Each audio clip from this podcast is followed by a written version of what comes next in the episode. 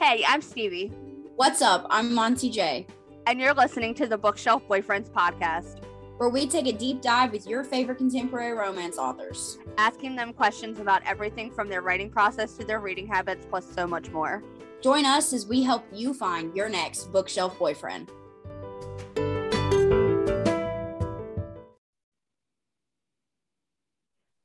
Happy birthday to you. I thought you were going to say happy birthday, Mr. President.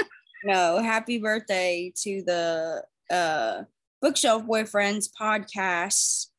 You have been a lovely podcast for a year. It's been amazing. We've done some crazy things and uh, hope to continue to do those crazy things.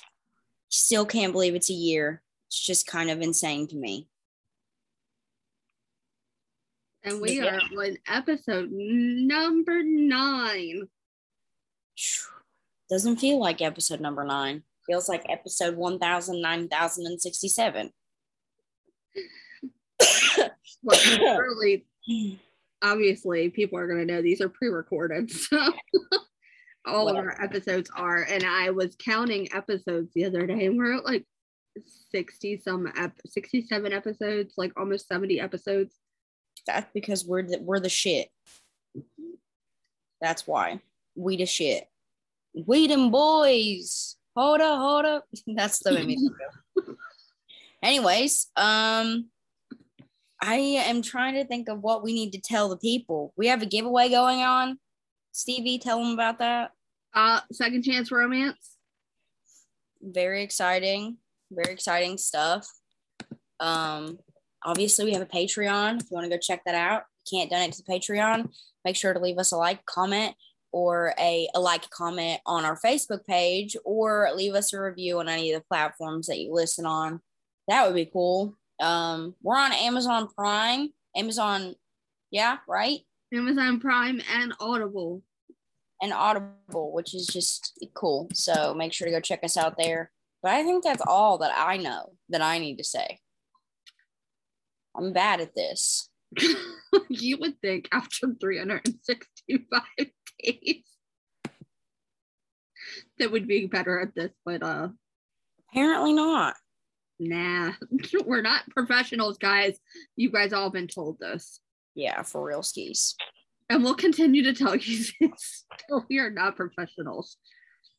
We just what it there's an episode of Gilmore Girls We're winging it.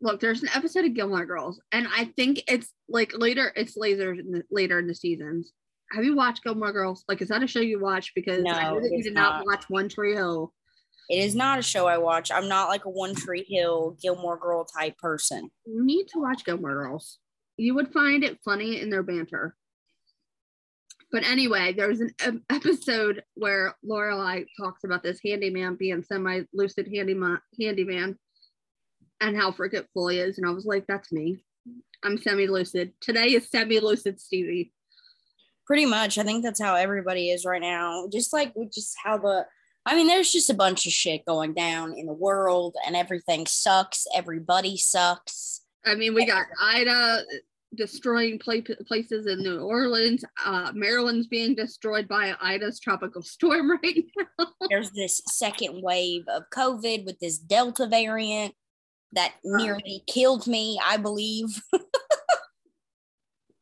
um, It didn't Yeah. kill her enough to not do the podcast, though, guys. Can you tell? yeah. So I don't even I don't even know what day it is. Days of delusional. Life is a disaster. Who even knows at this point anymore, honestly? Anywho, so I think that's all that we need to cover. I'm going to read the bio of the lady that we're going to be interviewing. Stevie, do you need to say anything else? Uh, no. All right. Lucy is a Wall Street Journal and number one Amazon Kindle store bestseller of romantic comedies and contemporary romance. She grew up in rural Pennsylvania with a lot of time on her hands and a big imagination. She was the oldest of three in a book obsessed household. Dinners were often spent in silence while family members had their noses buried in books. A passion for writing took hold at five when she taught her brother to write his name on the bathroom door. She started on paper in the second grade, first about pilgrims on the Mayflower, and over the years graduated to essays, articles, blogs, and finally books. Pretend You're Mine was her runaway hit, and she's been writing full time ever since. Non romancing romance job writing jobs have included event planner, bartender, newspaper lackey, and yoga instructor. Lucy and Mr. Lucy enjoy spending time with their 1.7 million nieces and nephews and laying on the beaches with umbrella drinks. Let's go chat with Lucy Score. Hold on, can we talk about this, this job? I love it. this resume, like I'm impressed. I know. Like I feel like she's done a little bit of everything. I know. I love it. All right, I'm ready to go talk to her. Thank you so much for joining us on our anniversary, Lucy Score. Welcome to the Bookshelf Boyfriends podcast. Cool. Thank you for having me. I'm excited to be here.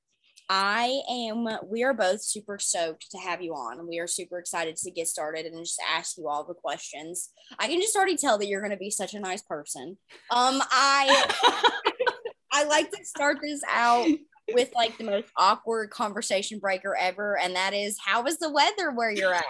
Well, um, I don't I don't know where you two are, but I'm in Pennsylvania and we have Hurricane Ida here oh, hanging out oh. with us. Uh, just rain. Oh, see, you're you're with me then. You've you've got you've got the flash flood warnings and everything. Uh, we live on a hill, so we're fine. Um, it's nothing compared to what Louisiana faced. So yeah, super rainy, dreary day. I actually was excited to get up and put on sweatpants for the first time since last winter. I would I live in North Carolina, so ah. I mean I haven't even looked outside. I think it's raining. I think it's been raining. But I live in like the area I live in is like a big basin, right? So it's like mm. hurricanes don't happen and we don't get nearly as much rain to create a flood. So I just feel like oh, it's that's like nice. A, that's yeah, a that's a nice safe space. Do you have alligators? I we do not have alligators. Oh, okay. All right yeah. And I did, I also did not know that we did not have alligators for a very long time. I thought that I genuinely believed that alligators were just an animal that lived everywhere. Like I uh, did not ah. know that they were like fucking native to like the Everglades or some right, shit. Right, right. But you know, yeah, they they've been like migrating north I hear and you know to me alligators are basically a natural disaster. So I I just every time I would go to this conference in Florida and I would look at like this pond or the hotel has all of these canals I'm like there's alligators in there. They're just waiting Absolutely. to bite someone's face off. Oh my god you would not like my grandparents house because of course my grandparents live in Fort Lauderdale. Uh-huh. So we would vacation there every summer as kids and their house is on a canal. So you would walk out the back oh. door and there'd be an alligator in the yard. That's no, no, no, no, I can't. Like hanging out by the pool, and I'm like, oh, what is okay? Trying to get it back in the canal. We're gonna we're gonna take a pause on the national National Geographic because I need to say something that because now that we're talking about it, and obviously I have nobody to talk to about this because I saw it on TikTok at like 3 a.m. and I'm like, looking around my house and I'm like, oh my God, who do I share this information with? So I'm gonna share it with you guys. Did you know that like um ball pythons are overrunning the Florida snake population? And no, yeah, because so like people buy these exotic pets, right? And don't get me wrong, I love cool pets. Like I want a tarantula, but then at the same time, the humanitarian in me is just like, don't you dare put that mm. beautiful creature into a cage. Don't you do it. so I don't do it. But I did not know that people will buy these exotic, you know, like ball pythons and you know release them because they either get too big or they're too much to care for or whatever and now they're overrunning the florida population of snakes and i wow. like, i thought so, how native creatures. How big does a ball python get? Oh i mean they can get up to like 20 feet long. I mean they're pretty i mean like on the scale like even though that sounds like a pretty long snake right? Yeah. It's one of the smaller species of python. Uh, so, but it's like eating the vegetation and it's, and it's mating with the other like native Florida snakes. And I'm like, bro, I know you guys have watched Lake Placid. Okay. Oh, you guys yeah. need to yeah. get together. Yeah. Man. All right. And maybe just stop releasing your snakes or or you know, I don't know, don't buy exotic animals when you live in the United States of America. Mr. Lucy has a snake. Um he has a Colombian red-tailed boa. Oh, see what I'm saying? I love uh, yeah, and he he got it in college when it was cool not knowing the life expectancy of a Colombian red-tailed boa is um, alive forever. It's 40 years. Uh, yeah. He's he's 30 now. oh my god, I'm so I want to see it. I I love exotic pets. It just stresses me out for myself. Yeah. Because I'm like, oh God, don't do it, but do it, but don't do it. But so don't, but don't do it. Don't don't, don't have do a household pet that you have to feed other household pets to. You know, like it's just a rat. I have a rat, and her name is Calypso, Aww. and I think that she would genuinely kill me. She would kill me in my sleep if I attempted to buy an exotic animal like a snake. Yeah, yeah. Oh, that would just be so rude. Meanwhile, I have five cats, a dog, and two rabbits. So just normal. All right. So we just took a pause on the National Geographic channel. Moving forward, um, moving to book questions. Um, we're gonna jump right in and talking about your Riley Thorne books, which is a set of books about a reluctant psychic and her private investigator boyfriend Nick. Okay i have got to know what what happened? Like did you just wake up and think like you know what? This is cool so like tell us the inspiration. Yeah. Well the inspiration for this came a long time ago uh, when mr lucy and i had just first started dating. He was working for a private investigator and oh, one of our one of our first dates that he took me on was to a junkyard so he could clean out the personal effects from a, a wrecked car.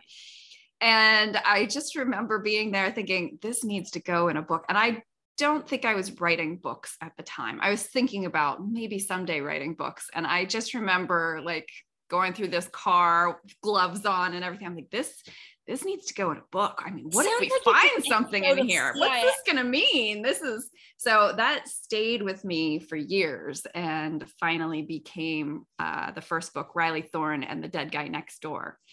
Um, the psychic thing, though, Riley being a psychic, I don't remember where that came from because for the longest time, she was not psychic. She was yeah. just a regular person. Uh, the original title for it was the tag along. So she was just this regular girl who got caught up in the in the whole private investigating thing. Uh, but I don't remember exactly where the inspiration for her being psychic came from. But as soon as it hit me, I was like, yes.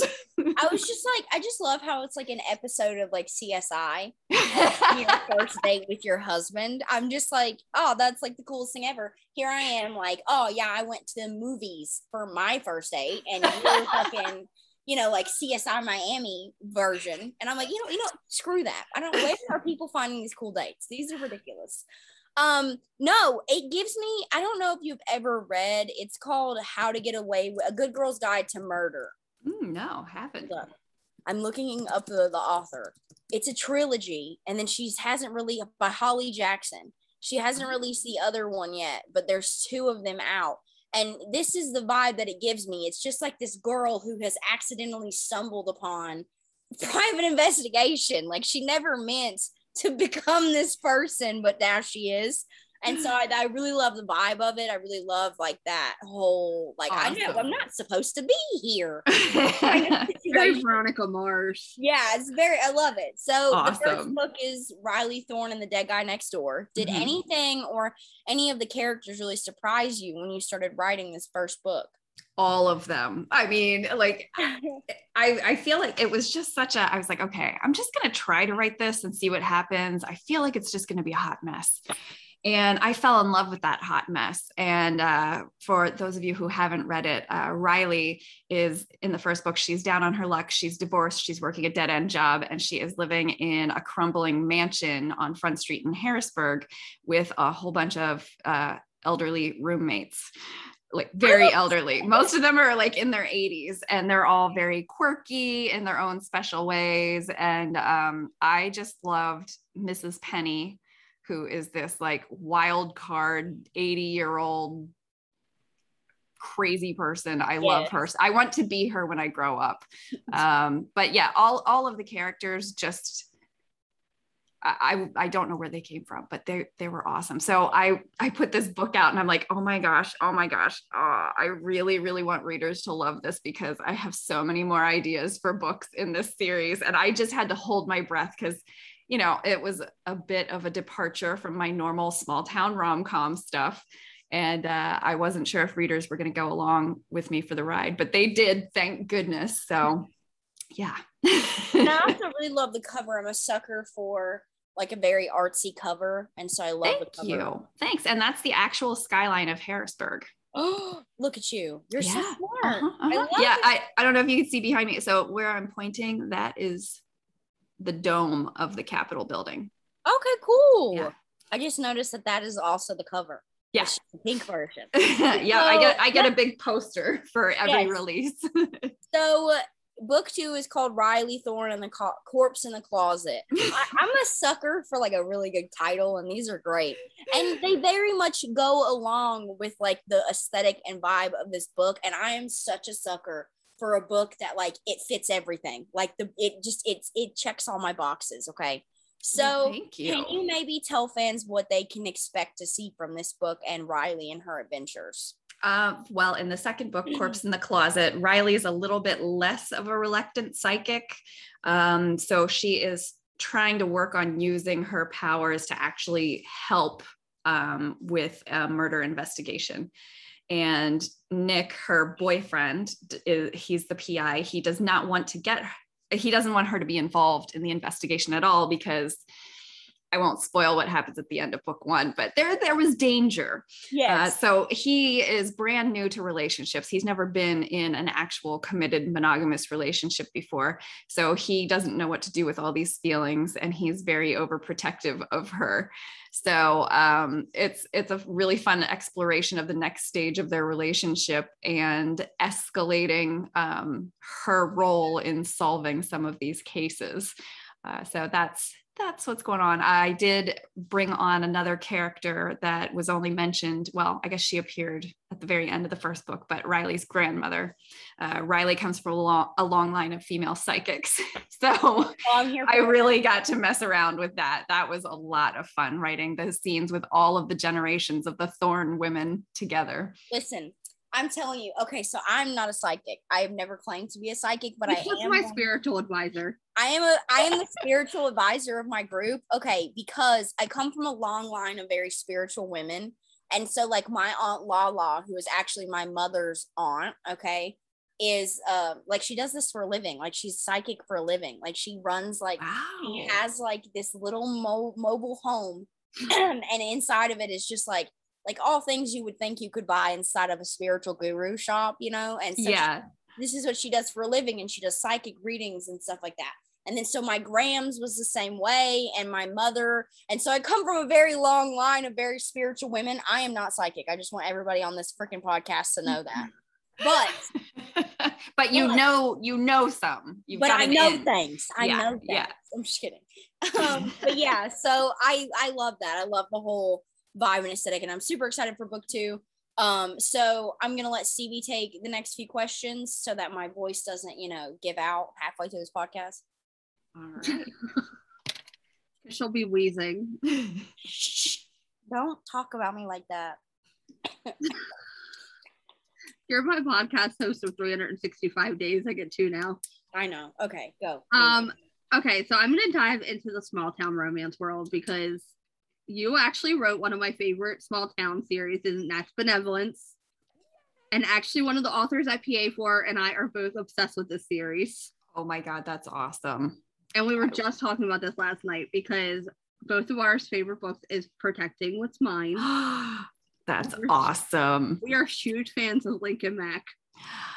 What's not to love with Link, right? I need more of him. I don't think I was quite done with him when I read the book the first time. so I've always been curious what inspired this series and the town.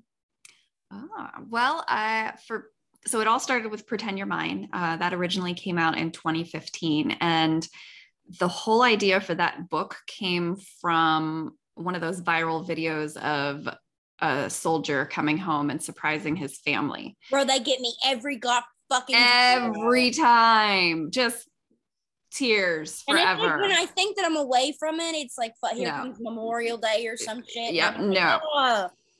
And then they have them like coming home to their dogs and yeah no i'm a sucker for that. I can't fucking do it. so the whole book started with that scene where he comes home and surprises her. And like i just built the whole story around that. And as i was doing that um i orig- i wrote it as a standalone. You know i wanted it to be like here it is you know it's one and done. But i just had i loved those characters so much. And uh, I loved the town because they're, you know, they're no, it's just a typical small town. You know, they're nosy, they're in your business. Everybody knows everybody else. Everyone's always willing to lend a hand. Uh, I just love that town I grew up in. I promise See? it's not nearly as fun as what you think it is. so I waited a few years and uh, readers consistently kept reaching out and asking if there would be more. They wanted Aldo's book. Uh, they wanted to know about Link. So I finally, I don't even know how many years later. It was it was a couple years I waited before I went back and I wrote um, Aldo and Gloria's book, which takes place in the same timeline as Pretend You're Mine. And then I wrote Link and Mac's book, and that actually fast forwards to about five years past Pretend You're Mine. Uh, so it's also kind of like a bonus epilogue for the first two couples because you get to see them well into their marriages. I love it. Listen, the first book that I ever read by you was Rock Bottom Girl. Oh, I love that book. And listen to me. So you have got to understand, you can't see me right now, but I'm very like dark and grimy person. Okay. So when I stumbled across this book and I started reading it, I am not a romantic comedy kind of person. But I was reading it and I was like, this is the this is fucking hilarious. I was like, I love this book. This is amazing. and then I recommended it to everybody, and everybody was like, What the fuck are you reading? like it was just like so out of my realm, like from what I normally like read and recommend. And I was like, bro, I know it's Just right, do it. but you just need to read it. And then from there, I read everything else. But Wow. I was like, bro, I was like, I'm telling you, this shit is fire. It's so good. It's so fire. But I just, I needed, I just needed to get that out there that I loved, I love that book so much. I am passionate. I do too. I do too. I mean, it's the ultimate small town lady jam. It's so freaking funny. Oh my god, it's funny. we were just even before we recorded our intro we were talking about um uh whiskey chaser Oh my god, That Scarlett is my spirit animal, bro. My actual spirit animal. I love her. when Claire and I sat down to start plotting out, like, we didn't have anything. We didn't know where it was located. We didn't know how many family members there were going to be. I was like, okay, well, I've had this idea circling around in my head this country girl in cowboy boots Freaking love her. and a denim skirt standing on the in the bed of a pickup truck chugging a beer mm-hmm. and and then spiking it when she's done and, And this like guy and this guy in like a suit standing there watching her i was like i don't know what this is but i feel like we could build something around this That's so like the epitome of Scarlett's character too. bro. yeah Like that's like that's who she is.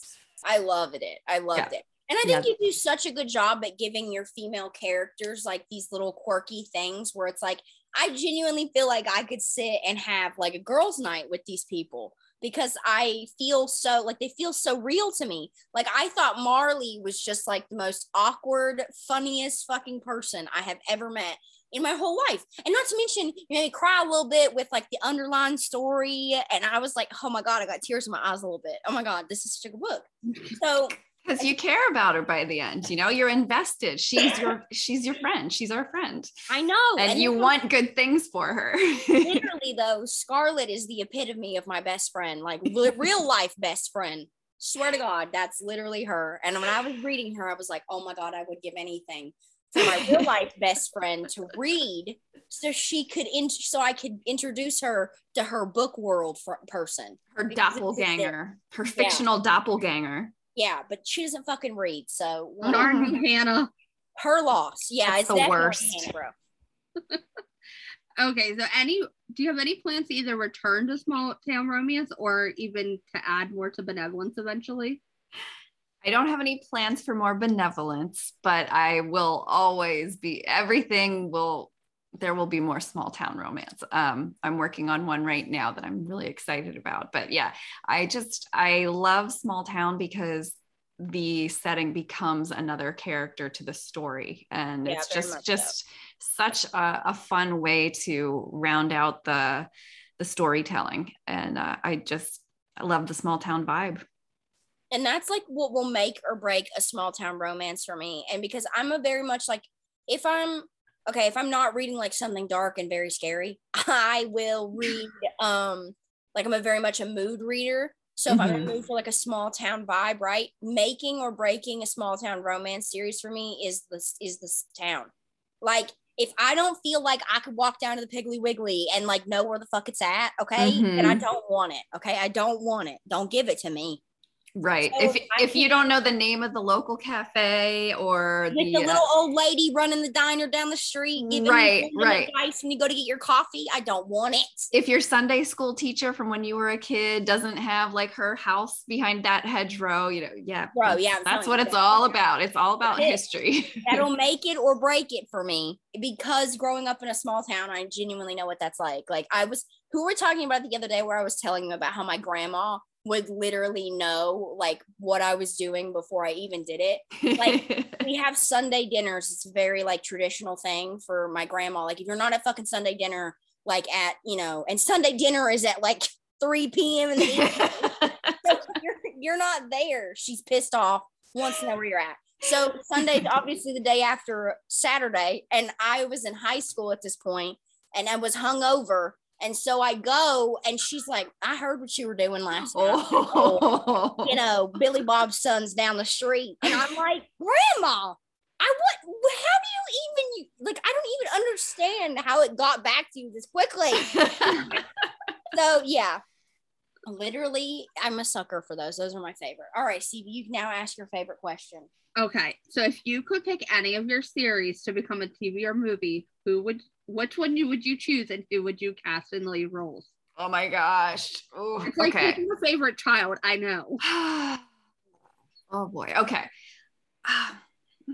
this is tough. This is I really should have thought about this more. Um, okay, so right now I would say Riley Thorne because I think that would just well see, but that would that would I think that would be a good movie. If we were talking like a TV series, um, I think bootleg would be amazing um, or Blue Moon. Uh, so all of them basically. So I'm no help whatsoever. I think Bootleg would be a really cool TV series just because the way each book unfolds, it's, you know, you have the couple who's falling in love, but it's also advancing the storyline of the mystery that doesn't get solved until the very last book.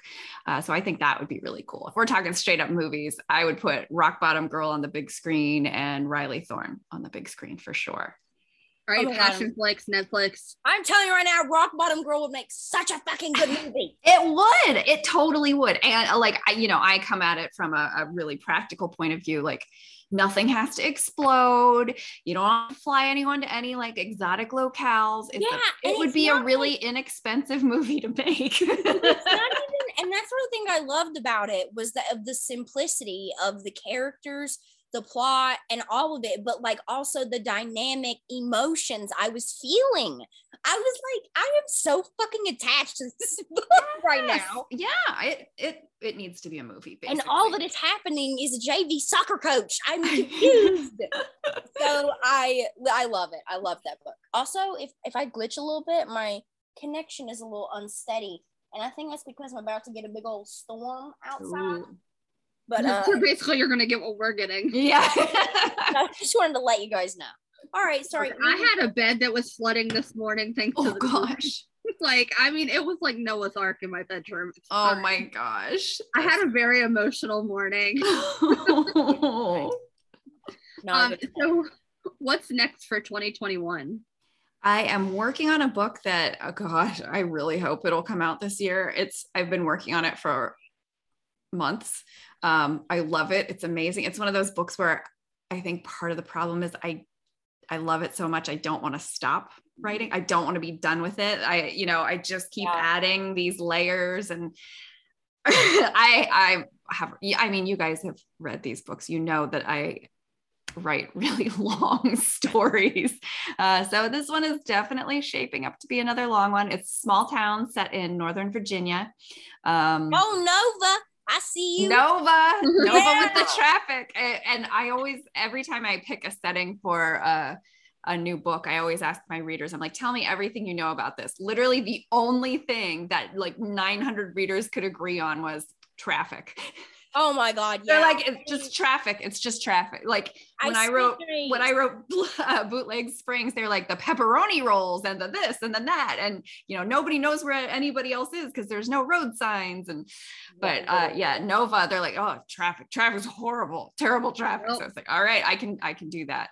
Look, I'm a Marylander, and we are very accustomed to Novas. yeah, going yeah. to. I spent my summers in Leesburg so I love, I got a, I got a, I got deep love for Nova. I mm. love that place. So I'm excited to read it. I can't wait. I used to go to concerts in in Northern Virginia at a little place called Jammin' Java. Oh, nice. I have no idea what the hell that is. It was a, it's a little coffee shop that used to have these con- like pop rock concerts and stuff like that. It was very small. It was in a strip mall. That's cute though. That's cool. At the time that I was going to this. Somebody write this down for a book. Anyways, so we're gonna shift to writing questions, and I'm gonna handle mm. this portion. Okay. So, when did you first realize that you wanted to be a writer slash author? Because I know that that's different for a lot of people. Yeah, uh, I knew I wanted to be a journalist. I thought that I wanted to be Lois Lane, uh, thanks to the Adventures of Lois and Clark that came out when I was an impressionable teenager. I, was like, it. wow, being a reporter, super awesome and so exciting. Um, and my mom kept saying, why don't you think about being a novelist? Because in my family, we all love to read. Yeah. Uh, we're huge into books. My mom, uh, she's retired now, but she was a middle school librarian. So we just Oh my god! I books, books, books. You know, mother. She's yeah. She. I, if you ever need book recommendations, she has a million. Um, but I, I was like, no, writing books is too hard. I want to be a journalist because I'm also super nosy, so I love to know what's going on everywhere. Yeah. Uh, so I went to school for journalism, but I took a whole bunch of creative writing classes while I was there, um, and I've always written little short stories as kind of like a hobby when I was in high school and and uh, I got my internship and hated working for a newspaper. I just absolutely hated it. It was awful. It was not the right fit. Uh, you know, I was like, oh, wait a minute. So being surrounded by doom and gloom and bad news all day, every day isn't good for your psyche. What? So what? I just don't even understand. Um, so I went back to just writing little uh, short stories. And my brother was actually the one who was like, Hey, there's this thing called self publishing. Did you hear about it? And uh, he would fill me in every once in a while about all these indie authors who were selling their books on Amazon. And and I I thought it was really interesting but at the time i was i was working for another newspaper in like a happy division where we did yeah. magazines and uh, 50 shades of gray came out and it was just being passed around the newsroom like lady to lady to lady. I and there was such a buzz about the book. And i remember my um my manager my supervisor was like oh, he, he came over it was sitting on my desk. He's like oh i can't believe you have that on your desk. Aren't you embarrassed? I'm like uh no. Lady porn. Come on. I mean like i'm proud. I I read books. I'm proud of what I read. And I just remember while I was reading it, I was like, oh, yeah, I don't know, maybe, maybe I should give this a shot. Maybe I could write a book. Um, so I buckled down and it took me like a year to write a novella. and uh, that's that's basically that was the beginning of it. You know, it was just uh, it wasn't until E.L. James and I was like, okay, maybe maybe this is something that real people can do. You know, so here I am. I love that. I'm telling you, Fifty Shades of Grey was like the catalytic moment for so many careers. It really was. And just romance in general. It was yeah. like, I don't, okay, so I'm a little younger, and my generation, I feel like, is very much more like we're very open about our sexuality and the things that we do, right? and I feel like that was not something that was very accepted you know, mm-hmm. like years back. So, like, for example, I tell this story all the time, and it's about my grandma. And I busted her on Thanksgiving because I was like cleaning off this table or whatever. And Fifty Shades Freed was like sitting on the table. And I was like, Grandma, I was like, Grandma, I was like, Are you reading this? And she was like, no, that's your aunt's. And I was like, Grandma, don't you lie to me right now. This is the Lord's house. And she was like, was like, oh my God. She was like, don't tell anybody. And I was like, no, I'm not going to tell anybody. I've already read it. I've read it like so many times. And she's like, I've had to Google a few things. Grandma,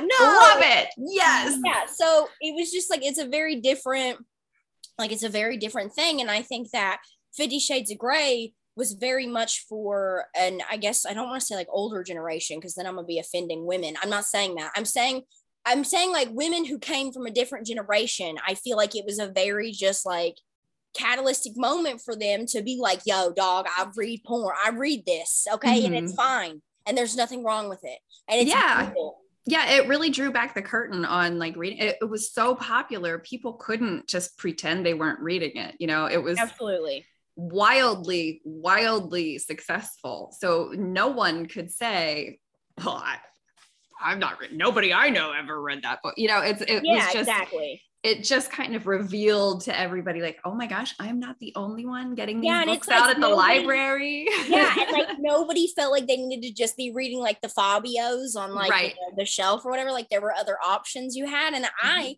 felt very liberated because prior to reading E.L. James, I was obsessed with like the bro- the Black Dagger Brotherhood Society. Mm-hmm. Okay, and it's like Christian Grey but vampire style. Okay, so gotcha. like I've been reading some like nitty gritty vampires for a long time, and I've had to like use like the book sheets over the my book my hardbacks so people don't see the covers because the covers are a little risky. and I'm here I am in like high school reading these, and you're like, "Oh, yeah. what are you reading?" And I'm like, "Oh, Pride and Prejudice." Something something illiterate, you know, like literary. Yeah. And yep. I don't know, not exactly what you think you're reading. Of Grey came out, and I was like, oh hell yeah, watch this. I'm reading about sexy vampires who tie me up. That's what I'm reading about. Yep, bring it. So I love it. I'm here for it. I'm here. Fifty Shades of Grey is an iconic movement. I love it.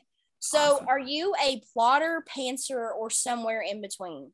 Both. I always start plotting.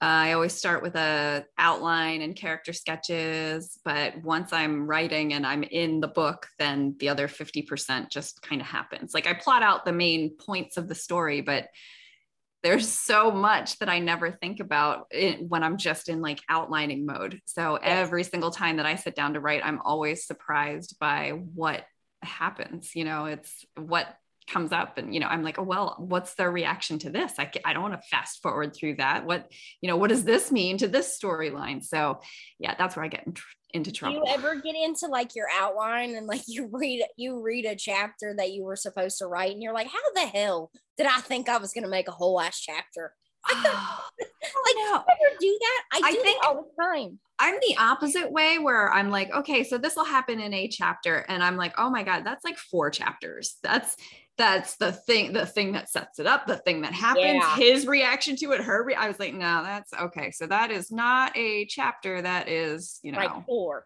four yeah. Okay so do you have any interesting writing quirks? Like when you sit down to write like do you have to have like you have to put on a special pair of socks? You have to always be eating twizzlers like wear the same hoodie like anything weird? Yeah i only write naked I'm just kidding. I'm just kidding. Bro, I was like, I was gonna try and hold it together, but I was like, no, she's serious. no, I uh, I do have a lot of writer quirks. I always headphones always. Um, yeah. I have a writer's playlist, a writing playlist that I use. Uh, and then it depends. Like if I'm really stressed and really, really need to focus, I'll go onto like YouTube and I'll pick up like the Harry Potter study sessions. Um, it's like background ambiance. Uh, so so if I really really need to focus, that's that's what's going on. Um, I write in sprints, so I'll set a timer for 25 minutes, and I'm not allowed to do anything but write words in those minutes, and then I get a break, and then I go back and do it all over again. I also do that occasionally. And I think that's just because, okay, so shout out to my seventh grade English teacher. Okay. I think she was the, I think that class was the reason I realized that A, I could be an author, and B, I wanted to be an author. Up to that point, I think I only wanted to be a librarian. I just mm wanted, a, I wanted a life around books. Like that was mm-hmm. like, that was all I knew. And so basically, she had like her warm up in class, right? You like come in and like on the board, you have like a 30 minute warm up for class where she gives you a random prompt. And I mean, it's just so vague. Like it was like, um, you allow your friend to borrow your favorite book and they don't return it. And now the book is happening in real life. Okay. I, I like it was just so random and then she would give you 30 minutes and you would have to create some type of short story based on that prompt right that's cool that my favorite part of the day. And i created some of the weirdest shit you have ever heard in your entire life. But i still have all of those papers and i like go back and i'm like damn i was creative. I knew i could be an author. I knew i could do it. That's awesome. So i still do that. I still sprint because of that because where she was just like don't erase anything don't think about it just literally like dump everything. And that mm-hmm. was her way of like getting us creative to start the day. And so shout out to you. I love that teacher. That was probably the only teacher that i actually liked in my sprinter sprinters unite. For real. So what is the weirdest thing you've had to google for a book? Oh i google a lot of weird shit. I um a lot. I i mean it would be problematic if if somebody actually looked at my browser history. Um, I think probably the worst stuff that I've had to Google is things about like body decomposition. we love it. you know, the author of romantic comedies. Of course, I'm looking into how long it takes a corpse to rot. Um, but yeah, that was for uh, something in Bootleg Springs, and obviously the Riley Thorne things. I'm constantly looking for new way to kill new ways to kill people.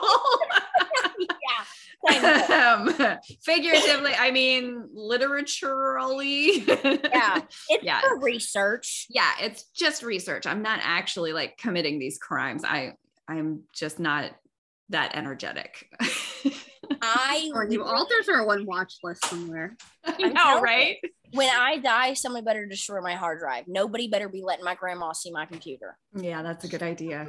I okay, so I have a group of guy friends that I've been friends with since we were like in elementary school, right?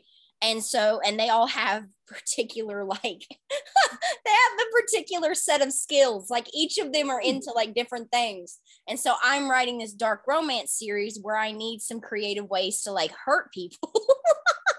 and I have this group on Snapchat called A Thousand Ways to Die.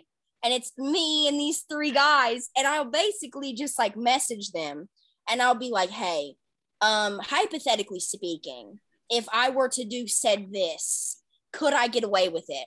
And each of them will come with like their own like their own answer. Like one of them is a police officer.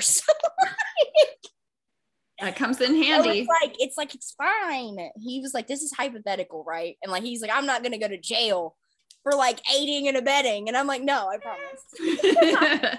You'll, you know, it's fine.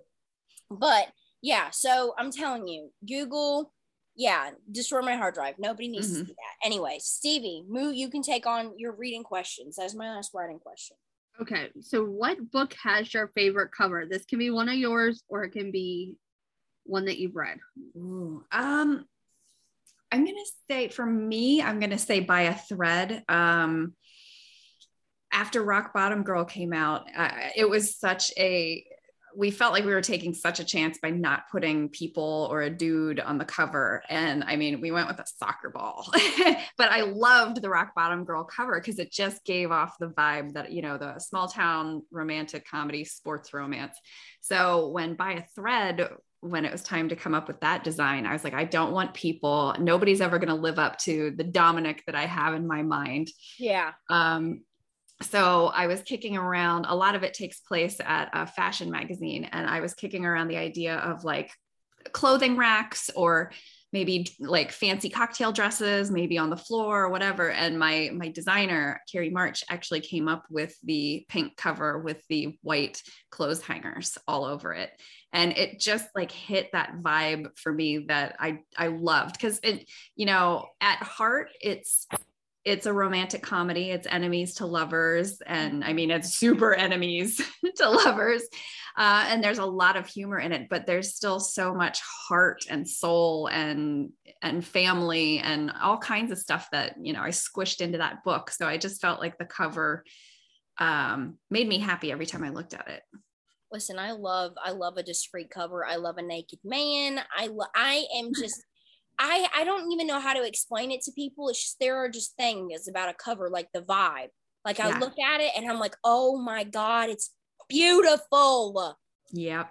And yeah. I don't even know how to explain it to people. And they're like, oh, what's on it? I'm like, well, ah, stop. it's a soccer ball. But you got to understand that it's a beautiful soccer ball.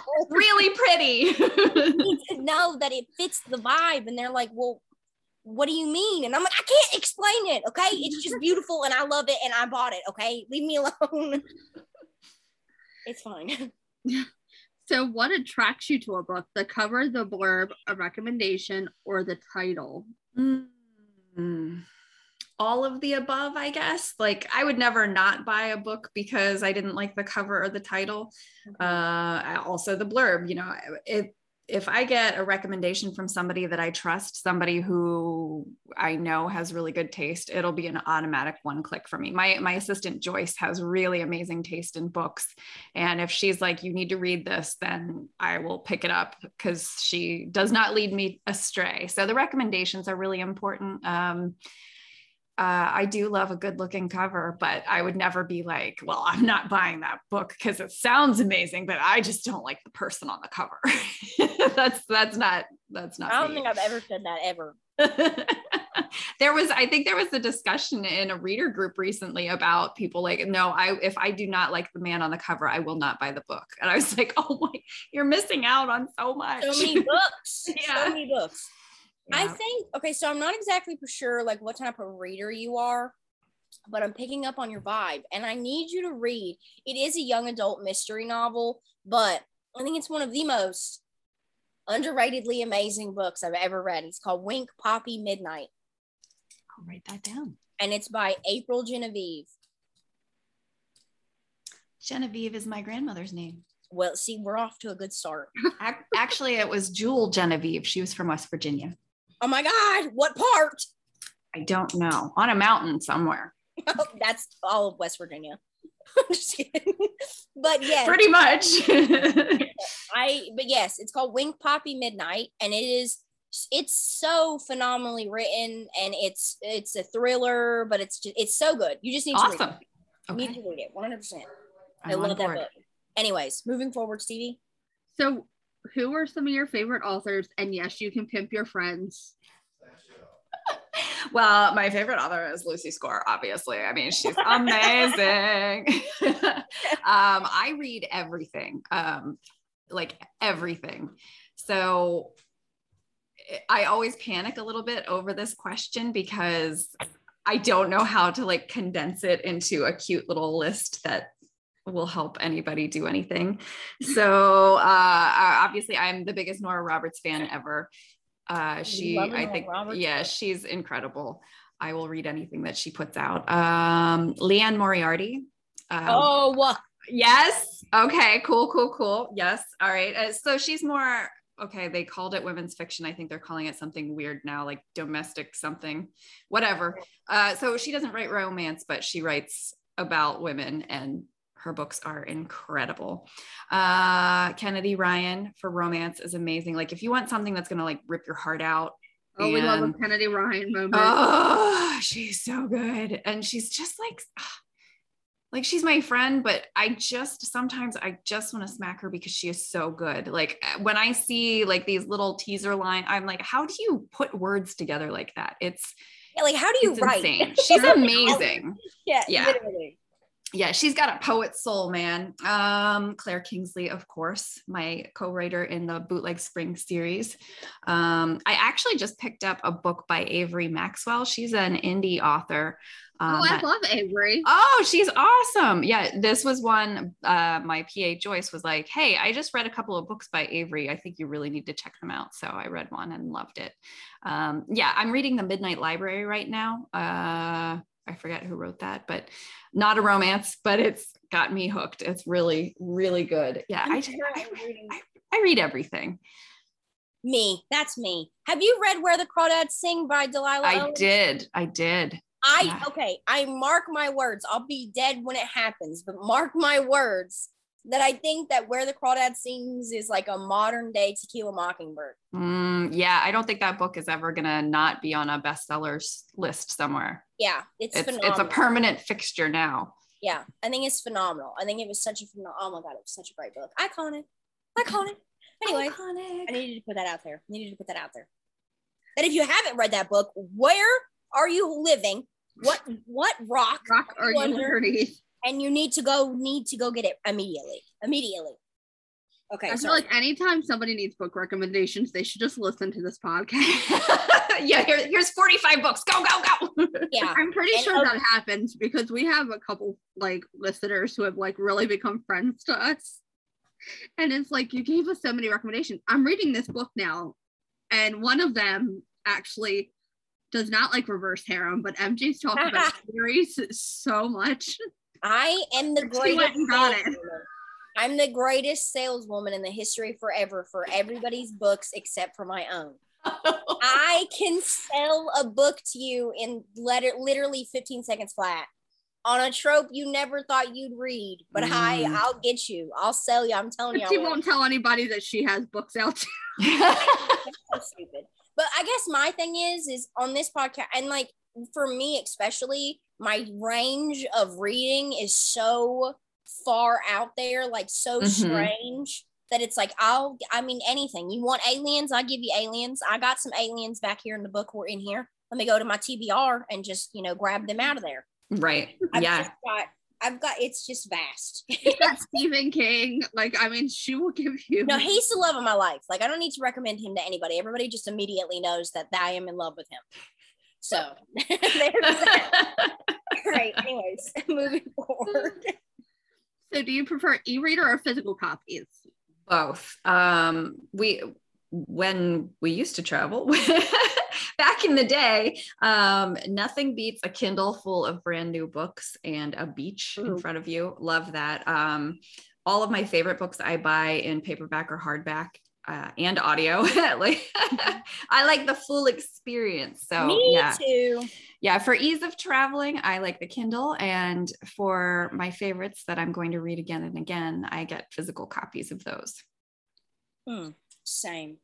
I buy physical copies, obviously. I can tell from your shelf. but I wish I could turn my I wish that I didn't look like death because I have like eight of those. They will not get read. Mm. I have e-reader versions of every single book for a reason. And they, those will get read. those are just to look pretty and make pretty TikToks with. I literally just bought my third copy of Song of Achilles. Like I have three copies of that thing, mm-hmm. and I just bought my third one. And my mm. my significant other is always like, "You have this book already," and I'm like, "Yes, I have. Actually, I have two of these books already." But did you see the covers? They're very different. Look at the artwork; it's beautiful. And he's like, "I just don't understand." the prospect of buying three books that have the same words inside them. I'm like, because the cover is different they're beautiful. It's special edition. And he's like, yeah, you have literal issues. And I'm like, yeah. And when the hardback comes out, I'll be buying that too. Mm-hmm. So just prepare. Mm-hmm. So Look, I just I just went and bought uh A.L. Jackson's new book. Oh, we've been talking about it. So I've been talking about it so much because I'm obsessed with this book. It is raining cats and dogs outside. It destroyed me in the best way, and I'm still not recovered. So, oh man, Give me a reason everybody should read it. nice. I'm obsessed. so what was your last five star read? Uh The last romance book that I finished was the Avery Maxwell book, One Little Mistake, five stars. Yeah, that was that great. Good. Such a good book.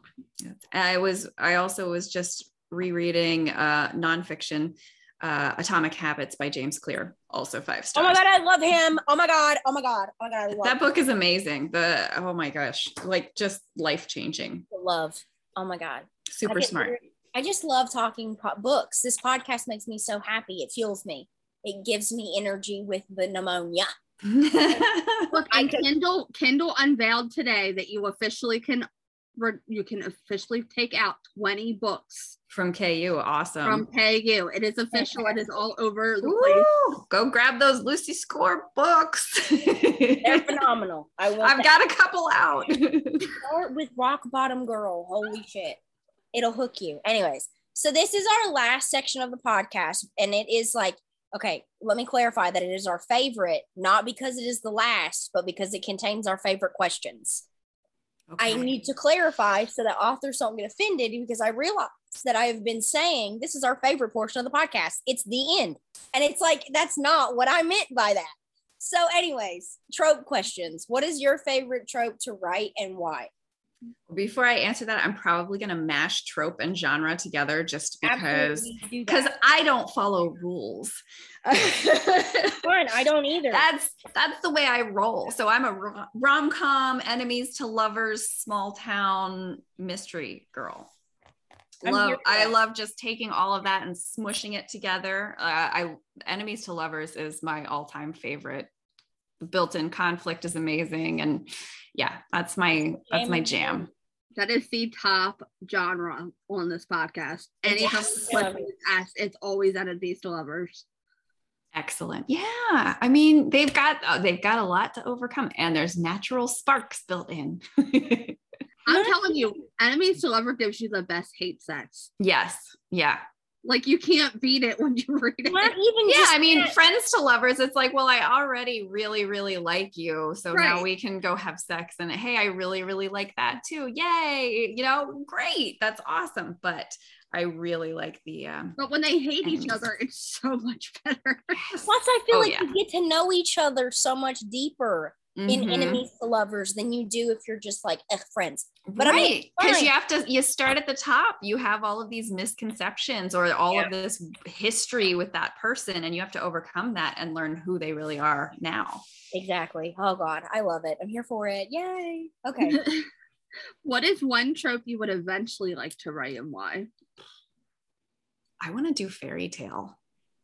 Like a okay, like I want to do like a rom com fair. I want like Princess Bride with sex. Oh my God, yes. I would read that. I would read that. Yeah, yeah. I totally I want I want to write that.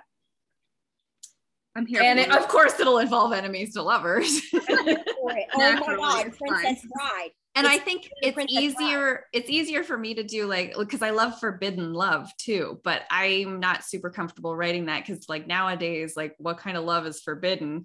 Well you shouldn't sleep with your blood relatives i guess and that's not super sexy to me. So yeah. so if fairy tales there are a lot of forbidden love stories that i could write and I could play around with that. And listen, I don't care. I don't even care if people shit on me for it.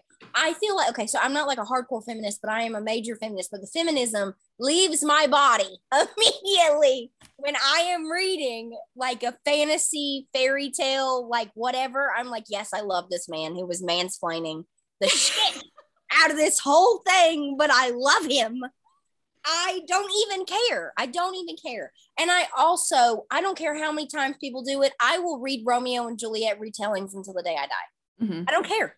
I love those books. I love them. Well, I don't care. Obviously, that storyline resonates with a huge audience for generations. So, I mean, people who complain about it, that oh, you probably complain about hot chocolate too. I don't know. Something There's everybody likes. Something about star-crossed lovers that just do yeah. it for me. Yeah. So, what is one trope you will never write and why? Historical. So, obviously, I'm going genre instead of trope there, but um, I don't have the uh, time and patience to actually like be historically accurate. So, and I know that historical readers are are huge sticklers for accuracy, even in fiction. And I know that they do not, they're not like comfortable with any variation. So I would like, I would not do well in in any of those storylines which is why i want to write a fairy tale because then i can make up my own rules because it's my own world. Uh, but yeah i love reading historical love julie garwood uh, but i would never attempt to write any kind of like historic romance because that would just i would upset readers. I really i have a job for listeners. I really want to read a book or a series of books based on like Grimm Brothers fairy tales, but romance versions. Mm. Kate, uh, Katee, uh, I think it's Katee Roberts, her Wicked Villain series. Of yes, yeah. you know that.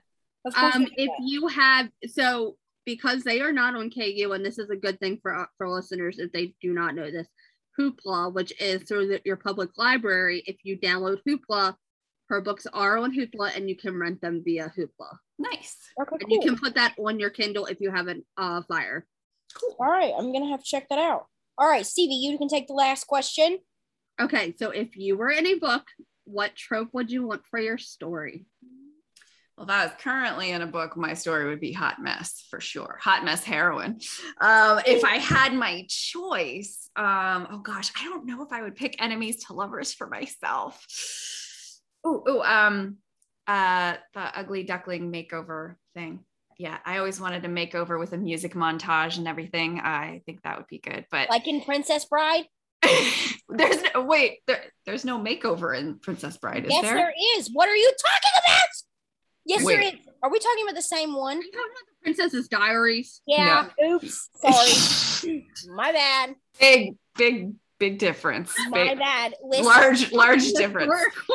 uh, Listen. Diary. I'm Stevie got it. She's like, mm, you're talking about the Princess Diaries. I love those books. Okay, Mia Thermopolis is one of my favorites. Yeah, so I would I would be a romantic comedy with a makeover. okay, cool. Got it. Got it. So the Princess Diaries. Got it. Got it. Okay. I so choose a billionaire just because who wouldn't? I mean, oh yeah, yeah. Hey, he doesn't even have to be secret, right? Look, they say money can't buy happiness, but it sure can help. I think it could. Yeah. I absolutely would do a reverse harem. I never am changing my answer. My answer is a reverse harem every. That's like a lot of work. Not for me though. Not already got me. her harem picked out from multiple books. Not for me though. Not for me. it's a five guy, one girl situation, and I don't even have to do anything hmm. because yeah, it's my harem. I control it. so that is our last question for you, Lucy. You have been so phenomenal. You've been great. I'm gonna let Stevie announce who our next episode is, and then we're gonna tell you goodbye. Okay. I think by the end of this, I need a soundboard for next year. Um, this is this is episode. T- this will be episode ten. Um, so Harlow James is next. Yay! I love her. I, I love, love so Harlow much. James. I literally cannot wait to chat with her. But Lucy, thank you so much for joining us on our anniversary. You have been super funny and super awesome. Thank you for coming on. Well, thank you for having me. It's an honor and happy anniversary. Thank you so much. We hope to chat with you soon. Did you, did you cut it?